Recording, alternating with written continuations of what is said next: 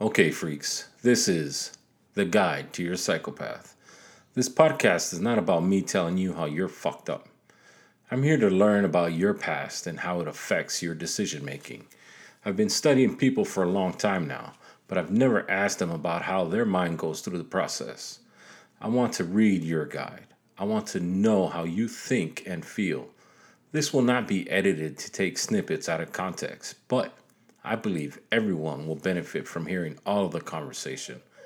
Learning your guide will make it better for me to understand you. Welcome to the Guide to Your Psychopath. Please introduce yourself. My name is Esteban Goudet. Gone. And uh, we are here to get your story. Um, I'm fascinated that you uh, have done the things that you do, and um, I want to start from the beginning. Um, what is your earliest memory that you have? So I guess my earliest memory was in Mexico with my mom and my brothers, just trying to make a living You guys live there? in uh, Tampico, Tamaulipas, Mexico. Okay. Yep. How was that? Uh, it was a struggle. We had to go do a lot of fishing, oysters, fish. You guys li- lived near the ocean? Yes, Yeah. And even from an early age, you had to work, right? yes, very. How many brothers and sisters do you have? I have a total of 10, 10, 10 in my family. There's 10? Yep. Wow. Seven brothers and three sisters. Wow. Um, did you ever get to like a, a chance to play with other kids? Did the was that ever a thing uh, down there when you were living there? Yeah, I remember playing. We just fight a lot, You would a fight. lot of fighting. I usually won, won too. did you? Yeah. were, were they But- fights that you started? No, actually, it, was, it wasn't like for violent. It was like for fun, like Oh, just for winning money and just just for fun. really? Yeah. You guys would bet on each other fighting? Yes. What? Uh, how many kids in the neighborhood? uh, there was a lot of kids about my age. We used to play marbles and with a top, Mhm. it's called trompo, Yeah, and quarters or n- pesos. the pesos. Yeah, Yeah. Draw a line. Whoever got closest to the line yeah, got all the money. Like really. back then, it was a lot. Yeah, yeah. Even as a little kid, yeah, you can buy whatever you know, candy here and there, and do whatever. And, and especially down in Mexico, it's not that expensive. Yeah. Your parents, uh, they were hardworking uh, parents, right? Well, my dad left my mama when uh, before I was born, so I didn't get to meet him till later in life. Oh, So he came to live to, in the United States, and he left most of us down there. okay. Now, he came. He just left you guys, abandoned you guys. Well, no, in the beginning it was just to have a better life for him. So every every other year he'll take two, two and two. Okay. So when I when I was born, there was only at the time it was just like probably like five of us. He he brought the other five down here before I was born. Did was he sending money home? He would do oh, so Mm-hmm. He he was, was- taking care of he was you a good guys. provider. Yeah, and then uh, working up here, sending money down south, and trying to uh, make. Uh, I actually remember my mom going to a payphone in Tampico and uh, calling my dad. he would uh, they And would uh, send talk. money. Oh, to send Yeah. money. Yeah, the payphones. Yeah. What? Where up here did he go? Uh, it's Houston, Texas. Oh, okay. A lot of work. Mm-hmm. Yeah, he worked a lot. He Yeah. was an electri- he was an electrician. Okay. Did you ever go to school down in Mexico? I remember going to school for maybe about a year or something. With the First grade in Mexico. Yeah, Yeah, that's what I that's the only thing I remember as far as education in Mexico. in Mexico. Yeah.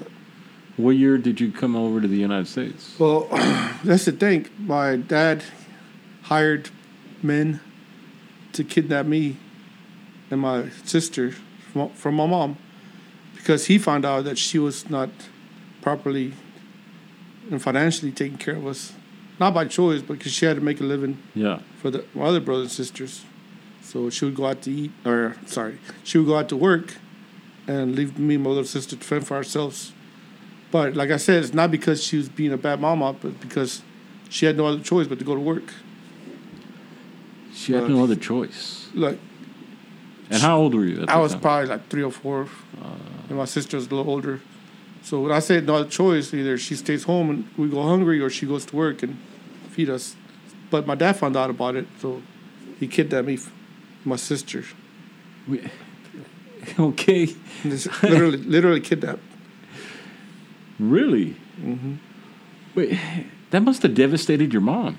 Oh, she was sad, pissed off, angry. She found out about it. She didn't want to send you up here? No. I was, I was just a little kid. Okay. I cried a lot when I found out, like when I was missing her. Yeah. So I didn't know better. I mean, And you guys moved. So he took you back to Texas. yes, And the you, old-fashioned way. so when you got to Texas, did he put you in school? Did he Oh yeah, buy I started, you clothes? I started school. I started this elementary school, uh, Bonner Elementary Uh-huh. in Houston. That was my first my first grade there. I was already, but at the time, or I was already eight eight years old. That's kind of old for a Started first, first grader. grade, yep. Yeah. I didn't know how to read English or anything. Start from scratch. Yeah. So by the time I graduated, I was a big kid. A lot of Mexicans in your uh, class? Yeah. Yeah. I gue- I guess uh, what do you call it? Where I was, the education I had was ESL. Mhm. That's like when you don't know Yeah. English, second yeah. language. But I bypassed all that eventually and start reading. I started going to regular classes. Yeah. Yep. Did you have a lot of uh, friends when you got up here? In the beginning, I didn't have anybody. No. Slowly but surely, you started getting a, a few here, a few there. Yeah. Yeah? Did, were you still fighting when you got up here? Here, well, I was so, I was so used to fighting, so I, I guess it went, I went away from my. it went away. And did it? Yeah. Eventually. And so when you got into junior high, what was that like? Junior high was pretty interesting. Like I said, I learned how to read, and I stayed at school to learn more. But eventually, in two three years, I was already like like everybody else, regular classes. And I know, like during the junior high years, there's kids that are, uh, like their hor- hormones are just out of whack, and they're just going through a lot of stuff, and so they they kind of take their frustrations out on everybody. Did, did you ever see that? Yeah, a lot of bullying here and there. A lot of bullying. Yeah. If I didn't get good grades, my dad would like he disciplined us, Did he? especially me. So when I say discipline, like the belt, like, Like, I had to have Yeah, B's- you got a A- spanking. A's or B's. yeah. A's or B's, no C's. So I start I start learning everything. Yeah, math, English, Mm-hmm. comprehension, all that stuff. yep. But made me who I am today though. Yeah, yeah, Right now I currently have a bachelor's degree in criminal justice and associates in law enforcement. And thinking about going to get my master's in social work. that's It's that's just awesome. talking right now, I gotta actually put it to action. So when you, after you got out of uh, junior high and high school, what was high school like? High school? But to me it was already easy, high school, because I was already caught up with everything. I started taking AP Yeah. classes like advanced placement. Yeah. honors here and there. So I didn't struggle at all in high school. What was the school like? Was there a lot of Mexicans? Was it all whites? Was it a lot of ghetto kids? What was it like? Uh, it's a lot of ghettos, Yeah. yep. but we moved around a lot though. Because of him, Oh. your dad trying to find work, or Uh, that's the, that's the story that he, he made the wrong choices in life. He I don't want to go in detail, but he got sent to prison. oh, So uh, okay. I was divided. Me and my sisters were divided to foster homes. You grew up in a foster home. Yes. Oh, So like, they split us up. I went to one foster home, and my two sisters got to to different foster home. So right there, start being like we call it like missing them. yeah. But Mm-hmm. that's that's that's what made me who I am. Though my foster mama, the late Mrs. Doris George, she taught me about about God and everything. Go to church, She was really read religious. my Bible. Really religious. Yeah. So sh- I give her the credit for raising me to be a good man that I am today. Is that the first time you've ever heard about God, or your parents didn't Mm-hmm. No. didn't teach you any of that? So it's through her, Okay. Mrs. George. She's a Christian. Yes, Okay. Christian or Catholic? Christian. She was a Christian. I used to go to this church called uh, Church of God in Christ in Houston. In Houston. Yeah. So you you basically stayed in Houston, just moving around throughout your whole high Yes. school career. Yeah. And Houston back then, what was that like? I mean, like being out in the Well- public. I remember Fifth Ward, a lot of ghettos, and Hobby Airport. We just moved around different places, at least at least six, seven times. Different high schools. Different, went to Bilby High School. Just back, just it was- it's hard. It's hard to maintain friendship like if you move around a lot. Yeah. Yeah. I understand what that's like. When you graduated high school, did you know what you wanted to do after that, or did you? Well, this is what happened. Uh, when I turned 18, 'cause remember I graduated high school late because I started school late. So Yeah. I dropped out of high school. And then I went back on my own. So if I had not if I had not dropped out of high school, I would have graduated advanced with honors and I would have went to West Point. I would have. But since I dropped out, I lost all that stuff.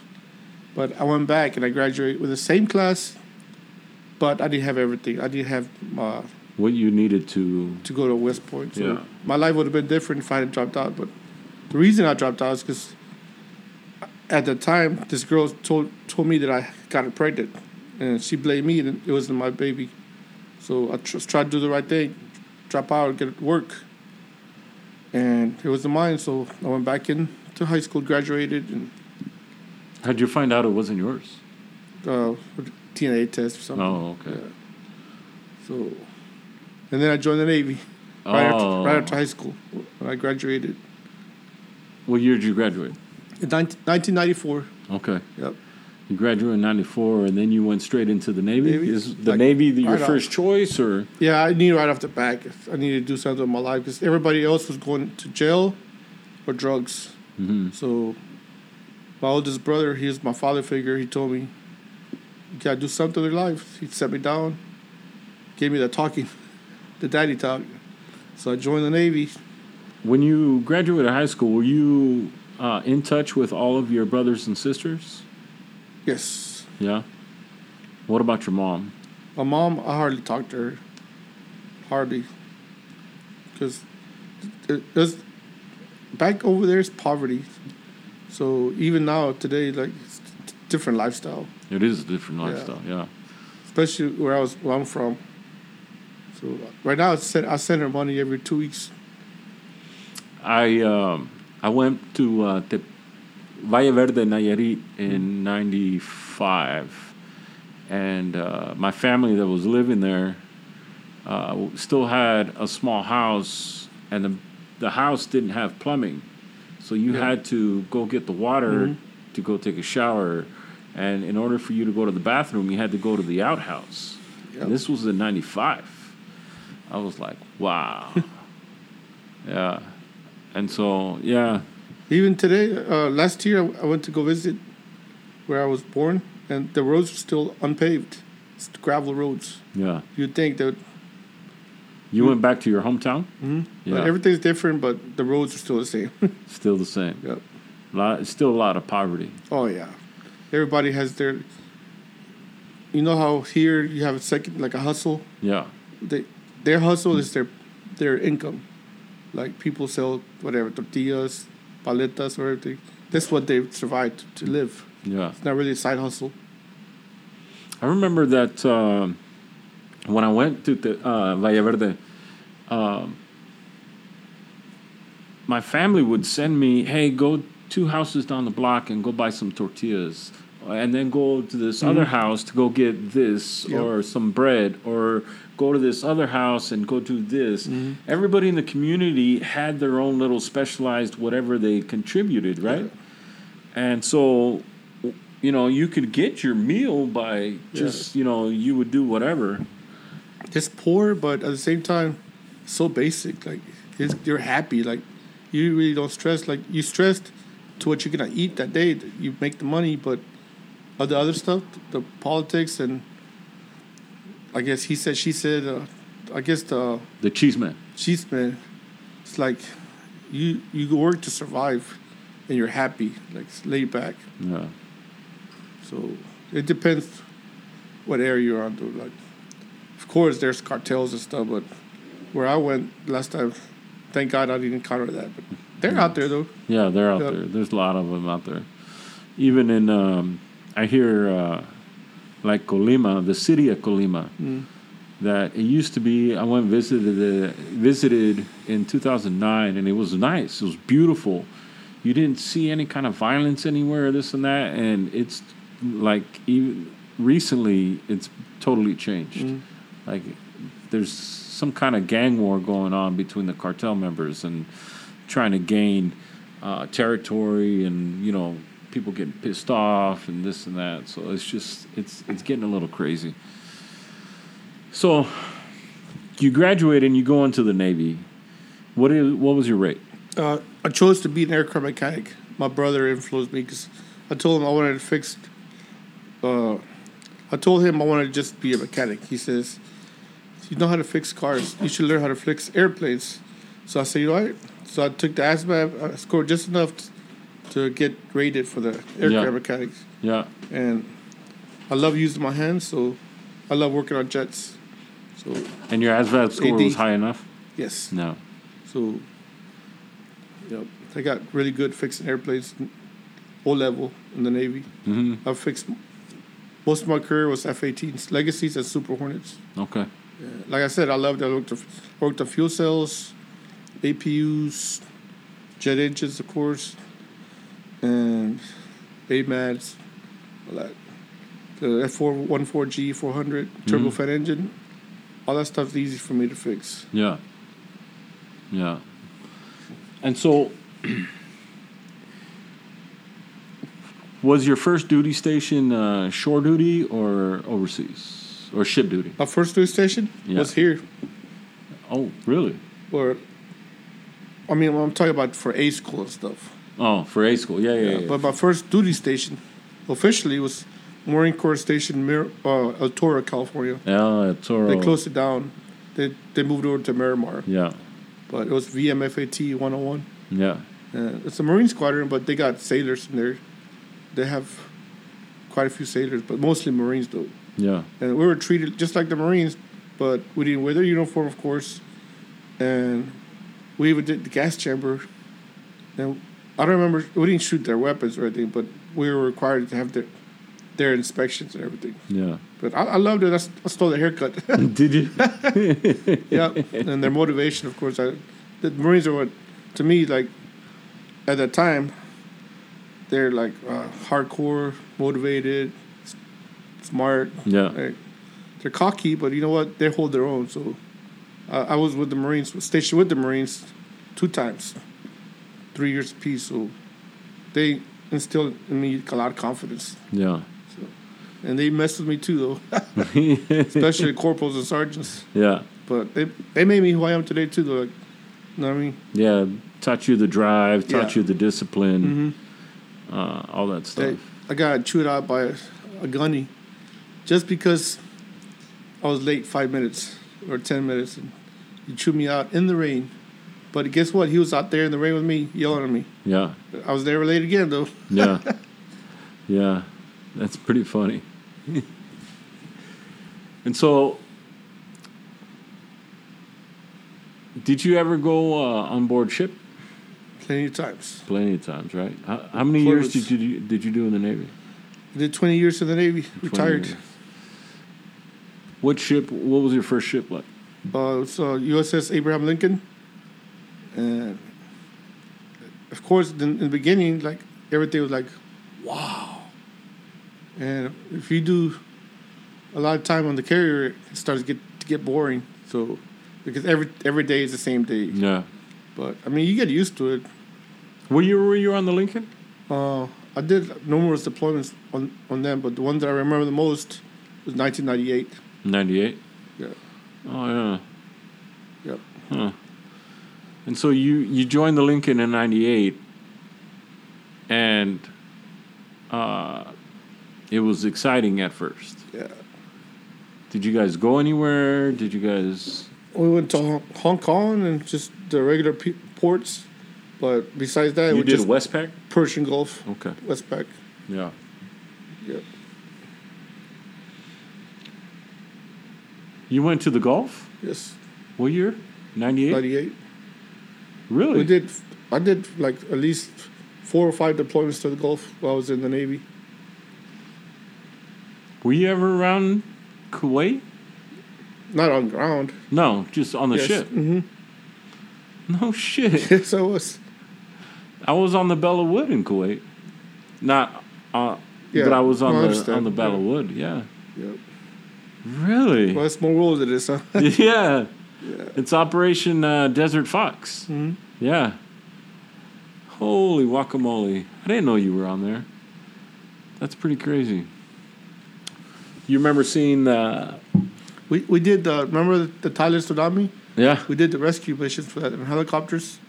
Uh, like I said, I fixed the airplane, so they shut us down and Yeah. they launched the helicopters. Yeah. So for us, aircraft mechanics for the F-18s, we really didn't do anything, but we supported the helicopters though Yeah. the missions, and I saw a lot of bad stuff as far as the tsunami, the casualties. Yeah. Yeah, that uh I went to Thailand, Phuket, Thailand before the tsunami. Mm. And I was watching pictures of the tsunami that hit it and I was like, man, they just destroyed everything. Yeah, that was kind of crazy. A lot of people uh lost lives, Oh, yeah. lost their kids, lost a lot of stuff. Yeah, it was pretty sad. I get emotional when I think about it, but because I saw so many bad, bad bodies and everything in Yeah. the ocean, Yeah. we couldn't do anything. Just let them float. Like it's too many to pick up. Did um Did you ever uh did you what was your favorite uh, port that you did? My favorite port is Australia, Australia? Hobart and Perth. Mhm. I loved it. How long were you in Australia for? Four days, Yeah. but different times. Like we did like four or five deployments there. Yeah. Uh, Yeah. ports. And you guys uh, spent uh, a lot of time uh, training with the other militaries? when we had the the rim Pacific Rim or something Mhm. missions. Rim of the Pacific, it was called Yeah. Rim Pack. Yeah. I remember uh, I was stationed on Okinawa, and uh, we were gonna go do uh, Cobra Gold, and uh, we got called back in in '98, and that's when we went over to Kuwait, and so uh, we spent six and a half months there, and then we went back to Okinawa. So it was, but the, the my first impression of Kuwait was kind of crazy because it was it was either sandy or smoggy. Something was going on, and you couldn't see nothing. That's crazy. Yeah. But uh, the the water was blue. It wasn't like green, full of algae and stuff. And some of the, sometimes the nights would be like super cold. Yeah, because I was there during the winter time, or we were there during the winter time. So, yeah, it was uh, it was a good trip because we got to go to uh, Thailand right afterwards, and I loved it. But um, Would you go back to the Marines if you if you had a choice? Like if they, if we would go to war, that's it. You need to come back to help All right, us. so there's a. If they would put me in an aviation squadron, I would go back. Same here. Yeah, Yeah. but there's so many other jobs out there that I'm like, I, I don't, I don't really want to get out of the aviation. Yeah. I fought so hard to um, get out of the the old job that I used to have that I uh, just want to stick into aviation now. Because I, I, I did 13 years outside of aviation. I'm like, I'm, that's not for me. I was I was miserable, um, especially because I never wanted to be law enforcement to begin with. But yeah, it See, helped it I'm- helped pay the bills. I'm the opposite. I've done aviation my whole life, and I'm so curious about law enforcement. Because when I came in the Navy, I went to school for criminal justice, and I Yeah. got my degree, bachelor's. But guess what? I haven't used it at all. Criminal Yeah. justice. I have law enforcement associate's degree, but I'm the opposite of you. I'm curious about law enforcement, yeah. but I'm good at what I do. I love it. so Yeah. I'm stuck. So Yeah, absolutely. And it's and it's natural to to, to be curious. uh, curious, right? Yeah. About you know you you go to school for so long and you get your degree in, into that subject, and then now you want And I'm too old. to well now you want to put it to practical application. Uh, you're never you're not well. Yeah, I guess I'm you gonna are be too 50 in four months. old. Oof. yeah, you had to be uh, as if you ever wanted to get into law enforcement, you have to be what was that? Forty two is the max. Yeah. Yeah. But I'm happy with what I'm doing. They said that if you're happy with what you're doing, if you have passion, stay with it. And I guess I'm gonna stay with aviation because that's all I know, and I'm happy with it. So So you spent your time floating around and going back and forth from uh, shore duty to ship duty. Is there any uh, squadron that you really loved? I loved VFA 115. That's Wha- my first sequence squadron. Where was that out of? Uh, here, Out of- stationed out of Lemoore, okay. the Eagles. So made a lot of friends there. Did you? I'm my sequence squadron. How long did you spend there? Uh, three years. What was your uh, rank at that time? I was I was third class, Oh, okay. and I made second class right before I left. Oh, did you? I went back. I went back to 101 VMFAT, Mhm. but it was already in Miramar. I was I went there second class short duty, the second time, and I made first class right before I left. So if I had kept going back, I would have kept getting promoted. but I didn't go back. I, I retired. So Oh, so you retired as first class? Mhm. Okay. But that was good times over there, huh? oh yeah. Where'd you retire out of? Uh, I retired at VFA 25 Where's that at? here, here. Here? So I pretty much went back for it, Yeah, but mostly here though. yeah. That's my second best squadron, VFA 25. Is it? Yep. Did you know that you wanted to get out?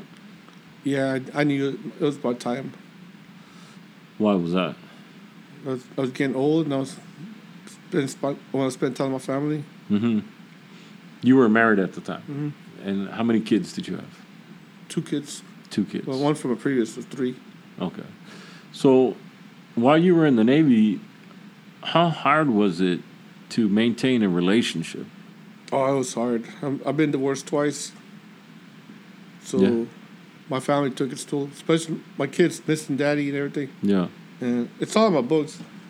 I wrote a book about my life, and pretty much my my daughter. She's already 25, 26. Your oldest? Mm-hmm. Okay. but she missed me a lot on my deployments and everything. And it, take, take, it takes its toll when you go out to sea a lot. Yeah. Yep. Yeah. But somebody has to do it also. At the time, I, I didn't see it, but now I see it. Yeah. And you guys change units like every four years, Yes. right? And so, or every three years, something like that. And you guys bounce around and you taking, dragging your family around. Yeah. Did they go with you? They did. On shore duty, yeah, but not, Yeah. not on sea duty. How'd you like San Diego? I love it except for the traffic. yeah. Even back Well- then, it was uh, pretty horrible. It's Yeah. not. It's there's nothing compared to the traffic from LA and San Diego. Not even up here. Uh, it's just a different beast. Yeah, it's just crowded. I don't like it. Uh, as far as living there, I don't think I would like it now. It's, t- it's too crowded. Yeah. I'm so used to b- being out of the country. Yeah. Yeah. Even now the you don't are your la- your neighbors like close by you? Well, I moved from Carruthers to Fresno, so right now it's in the city. No, it's in the city. But I did live in Carruthers for a while, and I only had like one neighbor. and It was like from a distance. Yeah. My place was almost almost an acre, but I had to sell it and move to Fresno. Okay. Do you miss it? Oh, I missed it. There's nothing but country and s- sky. Everything's a lot of space. Yeah. Yeah. Do you ever have any animals?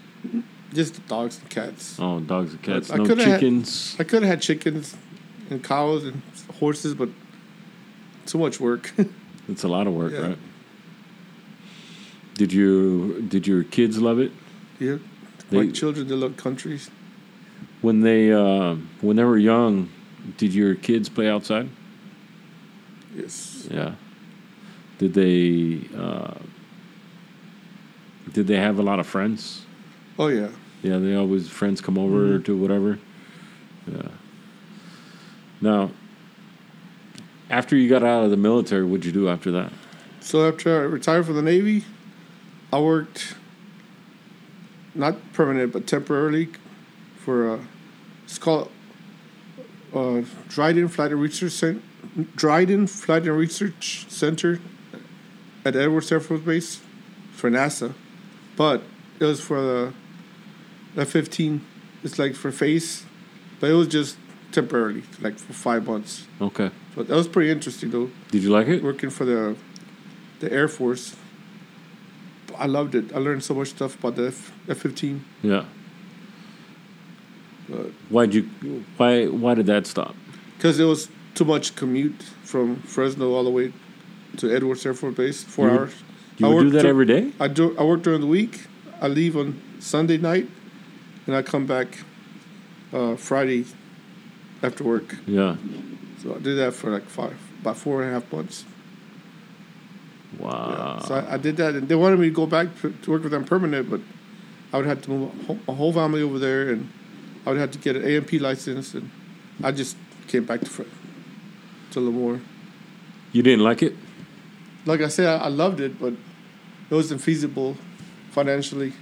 Yeah. But You didn't did you start looking for a house over there? no, I, You did, I, didn't, I just didn't want to be there. Right? It's prestigious as far as like working for NASA, but it, was, it wasn't me. California City is a different Yeah. beast, bro.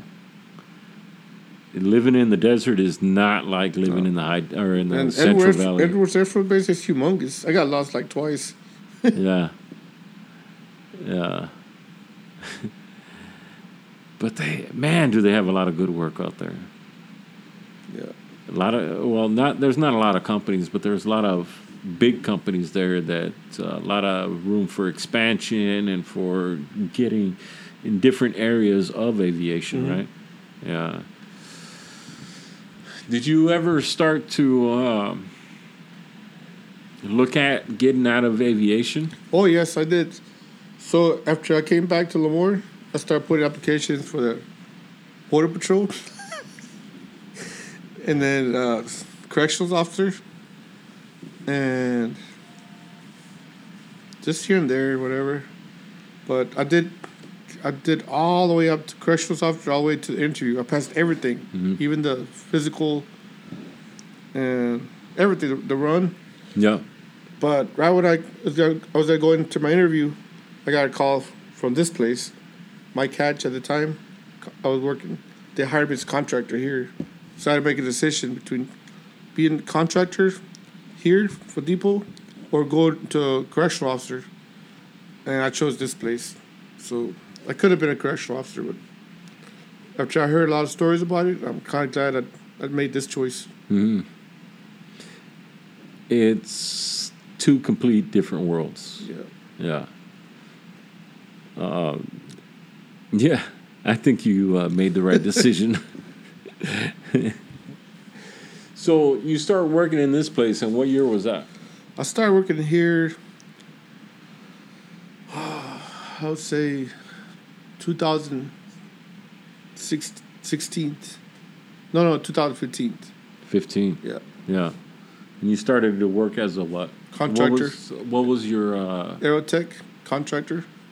I was fuel cell mechanic. a fuel cell mechanic? Yeah. yeah, yeah.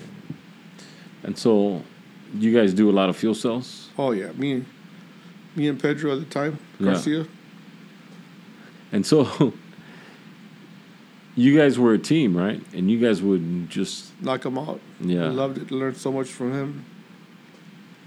We all we were, both worked together. Me and Pedro, and then the other guy was Del Mundo. He's, he's retired already. Did he? And so you started doing this. And how long did you go work as a contractor? I did contractor for about three years, and then I went federal Why'd you swap fuel over? cell mechanic because I was looking at the big picture. I wanted to retire again, 2nd retirement. So I've already been in federal for six years. Yeah. So I'm looking at the big picture. I lost a little money, but eventually it'll catch up. And my my big plan is to retire again. Yeah. Two retirements, one from the Navy, one from here. Yeah. As a civilian. Yeah. How do you think you're doing at your job? I love I love my job, and I think I do a good job Yeah. working here. Did you um do you like working out of a toolbox? I prefer a tool job over a desk job because I feel like my productivity. I can like look. I can look at myself in the mirror every day and know that I, I worked with my hands, You did something. did something. Yeah. That, that's just my personal opinion. You think that it uh, brings you uh, joy to be able to see something that you created Yes, very much. or assembled or something that you did Yep, instead of just sitting there at a desk typing away all day? yep. But everybody has to do something. Yeah. I'm not putting anybody down as far as desk job. That's not my intention. I'm just saying, for me, my personal opinion, I like working with my hands. But I did do a desk job for three years. hmm Uh, I was very bored. Were you? yep. Do you? Uh, you obviously have a lot of uh, leadership skills. Do you? Or you think you ever going to try to move up? So in the Navy, I started being in charge of Marines and sailors when I was the E four, and I made E four in 1998. So from 1998 until I retired 2014, I was always leading somebody, Yeah. especially when I, when I made second class and first class. So I was always in charge of a shift or a shop. So leading people is is not my weakness. No. and I, lo- I love to do what I do. But now that I retired from the Navy, I mean, sometimes I feel like I'm kind of selfish by doing it, as far as just going to work and just worrying about me. But I don't want to take somebody that is hungry to lead people. Attention in the building. All overtime. So what I'm- well, I guess what I'm trying to say is, I'm not hungry to lead people currently. Why? Because I don't want to take somebody else that wants to lead people, take away from them. Somebody's hungry to do it. They should be the ones doing it. Yeah. So that's it's not because I'm being selfish. I don't think so. But at the same time, I do help you know, on the floor, helping people, like showing them. If I see something that mows, and I step up and say, "Hey," pull them aside, talk to them outside. I still do that, but I don't have to do it if I want to. I do that because I, ca- I care about people. So everybody's a leader. So it's how you see it. You know what I mean? Yeah. And so you care about what's going on and the people around you. Yes. And you pull them aside and you just try to talk to them. Talk like, to them. Talk with them. Like, try to see how their mental state is. Do you see if they're pissed off? Do Mm-hmm. Yeah. you. What do you What do you see around you right now? Uh, sometimes you see disgruntled people here and there, and sometimes I can feel the tension. So I just go to them, hey man, you want to talk? I'm here for you. So, sometimes they talk to me and I keep it to myself. I don't. No soy chismoso. Yeah. Uh, I'm not a gossiper. So I just pray about pray about it Yeah. at home, whatever, and I pray about them and talk to them outside. Like, do you mind if I pray, say a little prayer for you? Uh, like during break outside or whatever, but not during working hours. And they always tell me they feel better. So Okay. I like everybody's here for a purpose. So Yeah. I think my purpose here to help people. And you think you'd be best doing that just working out of a toolbox? Yeah. Yeah. See, every, God puts people in a place for a reason. And if you don't take advantage of that reason, the purpose, I'm not saying you're wasting your time. I'm not saying that. I'm just saying he, he, he has he has you where he wants you. And sometimes we don't see that big picture. Mhm. So that's how you see it. Yeah. Yeah. I like that. Do you and your kids did you inspire that um, that religious stuff to your to your uh, children? I try. I try. They get tired of my lectures. Do they? Yeah, But they believe in God. they do. Yeah. Have you been? Uh, have they have any kids? My oldest one, she has a baby. And she My has grandson. a baby. So you're uh, He's eight months grandpa. old. Eight months old. Wow. Yeah. How does that She's feel? mad at me right now, so Oh, is she? long story. I don't want to go in detail. okay. but you got to see her at least a little bit. oh yeah, I, was- I saw the, my grandson. He was born. Okay. What is it uh, about the military or the federal service that you like the most? About the Navy and the f- and the federal side. Well, the civilian side. Well, I guess my biggest thing. We're here to support the war fighter. War fighter is the guys that are out there kicking butt, defending our nat- nation. So we're here to support them, fixing jets. So that's the big picture. I always say big picture because that's that's the purpose that we have to fulfill. And no matter what, how no matter how anybody feels, we're here to do the mission, and we're gonna do the mission. That's that's how I feel. And sometimes it's hard to get up in the morning because you're tired. and Like this here politics, like there's always gonna be politics. No matter no matter where you go, you can't please everybody. But the one thing is, we're here to support the warfighter. So Yeah. you don't want to hear the news that they don't have enough jets to go out there and fight the bad guys. So we're here to, to support them with jets, Yeah. and those jets better be good to go. Yeah. You know.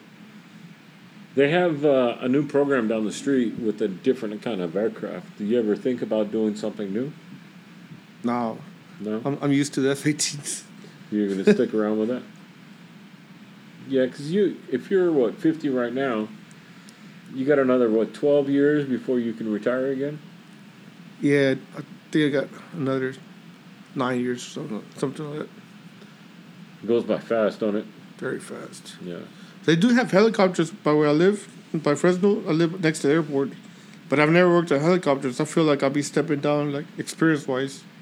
What kind of helicopters do they have? Uh, I forgot. it's not government service, is Uh, it? that's not government. It's contractors. Civilians, right? Mm. Like. Uh, but I mean, obviously, you have to have an AMP license and stuff like that to work on those. Yeah, you do. I went through A and P school, right?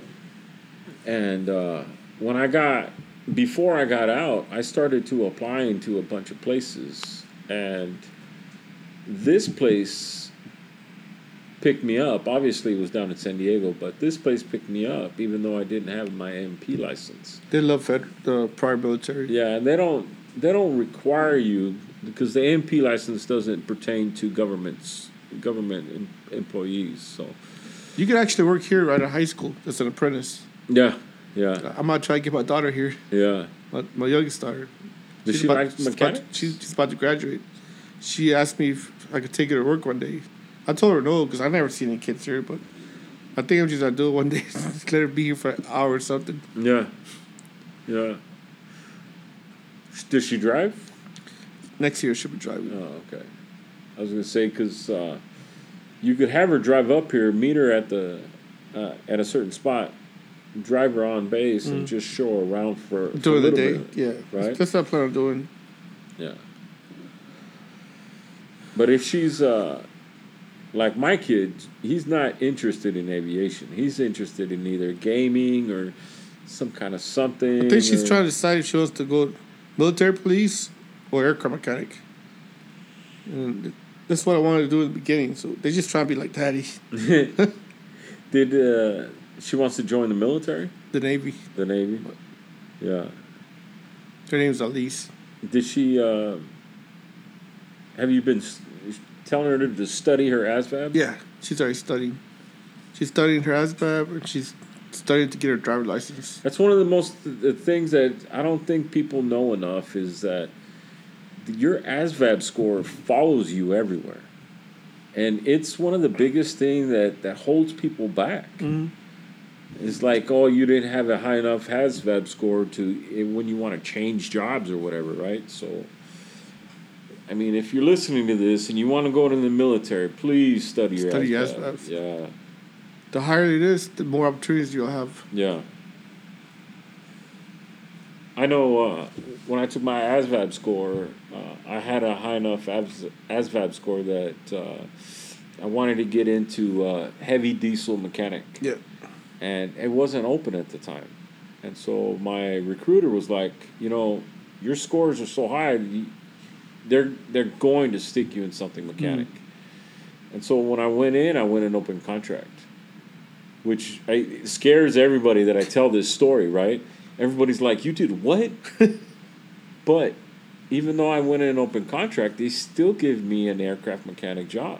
That's cool. Yeah, and so I, I trusted my recruiter. I know most people don't, but I trusted my recruiter, and he didn't fail me. I guess I was blessed because right off the back, I knew what I wanted to do. You know, I loved it right off the back. I, I, like I had guaranteed everything in the beginning, Yeah, day school, all that stuff. yeah. The only thing that was uh, good for me is when I went in uh, with my job. you had to do a five year contract instead of a four, Four but years. because I was open contract, they only gave me a four year contract. But I got I kind of got withheld or held back because of uh, uh, when I was uh, about to get out, and I was going to reenlist, but I was about to get out, and I got injured, so. Uh, they held me up for like a year and a half, so Medically, yeah, I Oh. had a medi- uh, medical hold for a year and a half. like her, my girlfriend asked me one day, she's like, "Why didn't you do Navy SEALs? Because that's part of the Navy."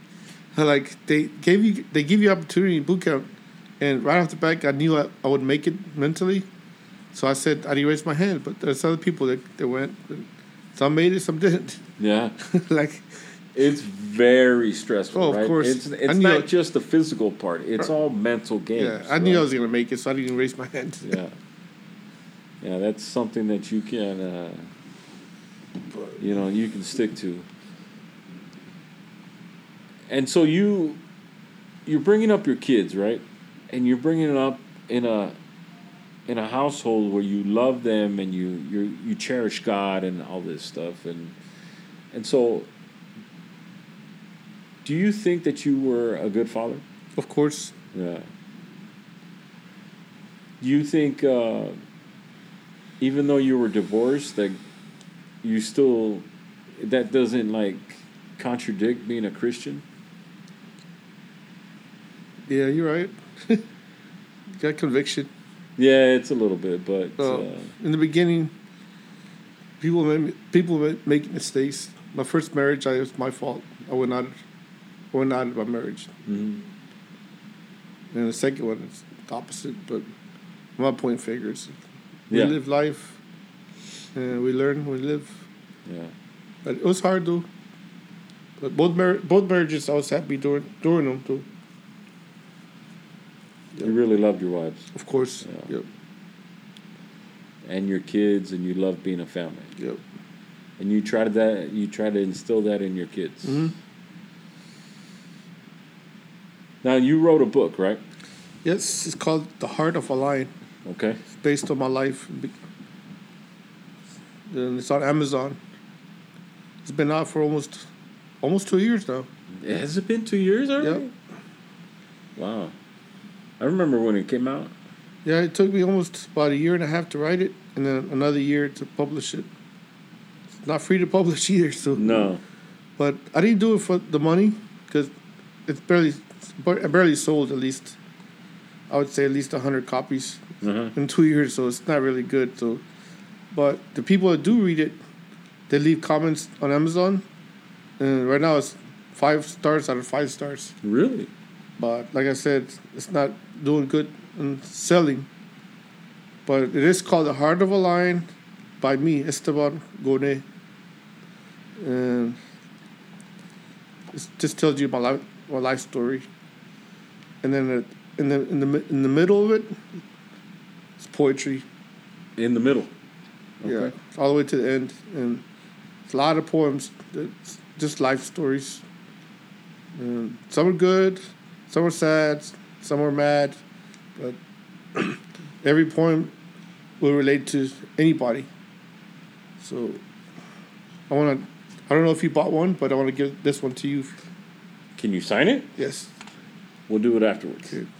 But can you read me something out of there?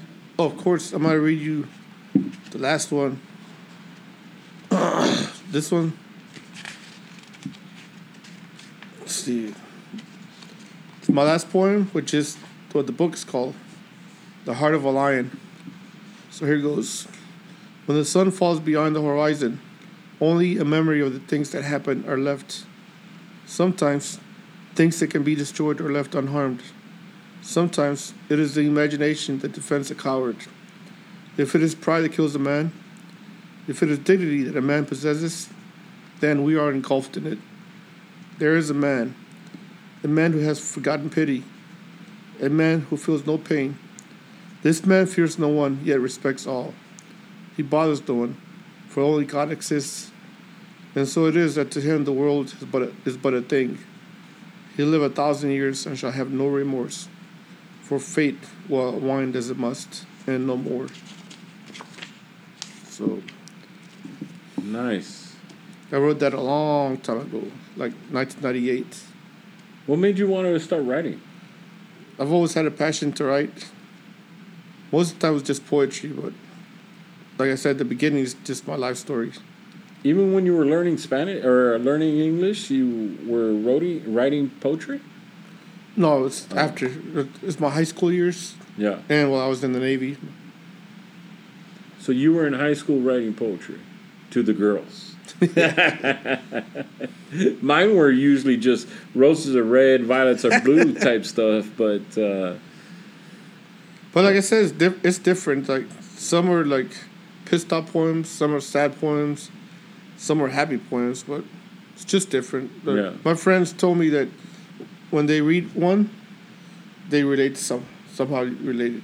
do that. Yeah, And it talks about your your life in the military and coming from Mexico and all that stuff. some of them do, not all of them, Yeah. but they're related to life in general. Like anybody can relate to one one of those poems. Yeah. But A lot of people think poetry is like just like rhyming, rhyming, rhyming. Poetry could be anything. As far as it doesn't have to rhyme. You know what I mean? Yeah. Dif- there's different kinds of poetry. As long as it comes from the heart, right? Yeah. Yep. But I'm writing my second book. That was to be called The Code of Creed. And I'm right now I'm like I would say eighty percent complete. But it won't be out to at least another two years.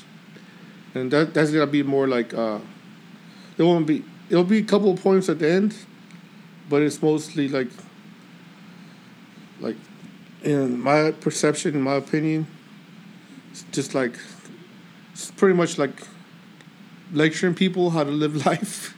Yeah. But I mean, like I said, it's not official. Like, if you want I can read read you at the beginning, but I don't know if you want to. No, yeah, absolutely. And so you do you spend your time like your free time just sitting there writing? No, I don't. I just No. do this when I'm bored. Uh, So I don't like plan on doing it. Just like if I'm not doing anything instead of being on my cell phone, on Facebook, yeah, I, I just write something. yeah, And sometimes it just pops up in my head and I jot it down and I try to do like two, three sentences. By that time, two sentences turn to like two paragraphs and I clip and paste it yeah, and I send it to my computer yeah. and then it just expands. But I want to read you like the first paragraph of my next book coming up. Okay. If I can find it, give me a second. What do your uh, kids think of you writing? Right now, they, they don't like to read No. books, so I read to them every now and then. Have you ever thought about doing an audio version of the book? They asked me to, but I don't have the money to do it right now. it's pretty pricey. What if you? What if I helped you do it? Um, maybe maybe my next book. Okay. Right now, it's just I'm still starting. Yeah. Okay, so let's see. So I'm gonna read you guys the first paragraph of my next book. Here goes. The Code of Creed. Life is a balance of actions, of good times and bad. In life, you cannot make people do what you tell them to do at times. They must trust you, even your own blood family. You cannot force anyone to drink water, only lead them there. Life is full of failures and heartaches and happiness. In life, you, you cannot force anyone to stay, to love, to be loyal to you, not even to like you. But the day you heal and love yourself, they gravitate towards you because you are a magnet. So don't try to make people follow you, they will see your true character. Don't try to be someone you're not. Trying to please everyone. Don't lead for popularity. Lead to fulfill a mission. Many people have filled my life with lessons, and those lessons I have learned how to be or how, or how not to be. It's like when you hammer a nail to a wall or a roof. You don't you don't purposely miss. You aren't, you aren't scared to hit it with confidence. The same with life. We have to be purposely in the middle, living it. Live in the present and enjoy it. Often we are we get confused on a, dec- on a decision, but when we focus and rest and pray about it, everything is- is crystal clear. You will make the right decision. We can live rent free in a mansion, or we could live in a cardboard box. But if you're not happy with who you are, you will never be happy with anyone. That's the first paragraph. So that's why I'm saying my book is more like my perception. Yeah. So it's not nothing official. Like, do you gotta do this? You gotta do that? Like, I like that last line. If you're not happy with who you are, you're not going to be happy with anybody else. sometimes people see that they point fingers and like, oh, she did this, he did that, my mom did that. But you know what? You, we have to take responsibility for our own life. Yeah. people don't make you happy you make your own self happy so that's a lot of people here i'm talking everybody sometimes we take what do you call it for granted stuff that god gives us he gives he, he put us on this earth and we had to find ourselves instead of pointing fingers like my mom did this my dad did that we all struggle but in those struggles that's- that's what made us who we are we have to take responsibility to use what we struggle with to help somebody else to have a purpose, just like you are. Your platform right now, people are hearing it, and somebody's is gonna take what we're talking about. Like, oh wow, that's me. He, you're doing a purpose right now, and you feel that, Yes. and I thank you for that. Yeah. Everybody has a purpose in life. I keep telling my, my son, or both my kids, you. Everybody fails. It's how you pick yourself back up that defines your character. Be careful on how you define your character, right? And people can people struggle everywhere around this world. And that's what gives your character, that's what builds your character, right? And so, I, you know, we we have to learn how to fail because Yeah. it's going to be part of life. That's pretty cool. So, uh, like I was saying, like that's my perception. Like, I'm pretty sure a lot more people think like that too. So, Yeah. like you said, when you fail, it's how you see it. If you fail, you can't give up. You gotta keep going.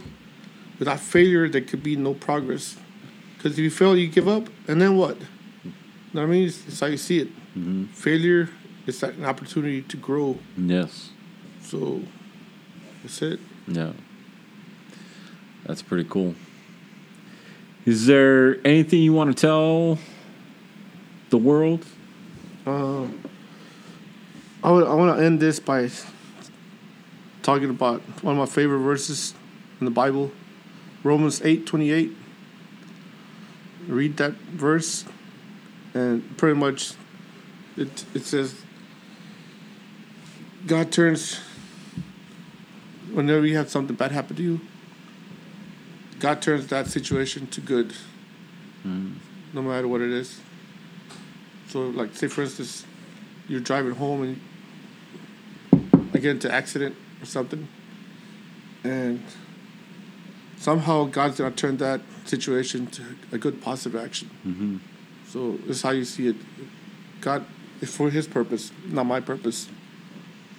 You can focus on the negative, or you can uh, realize what the positives are about what's going on in the situation, right?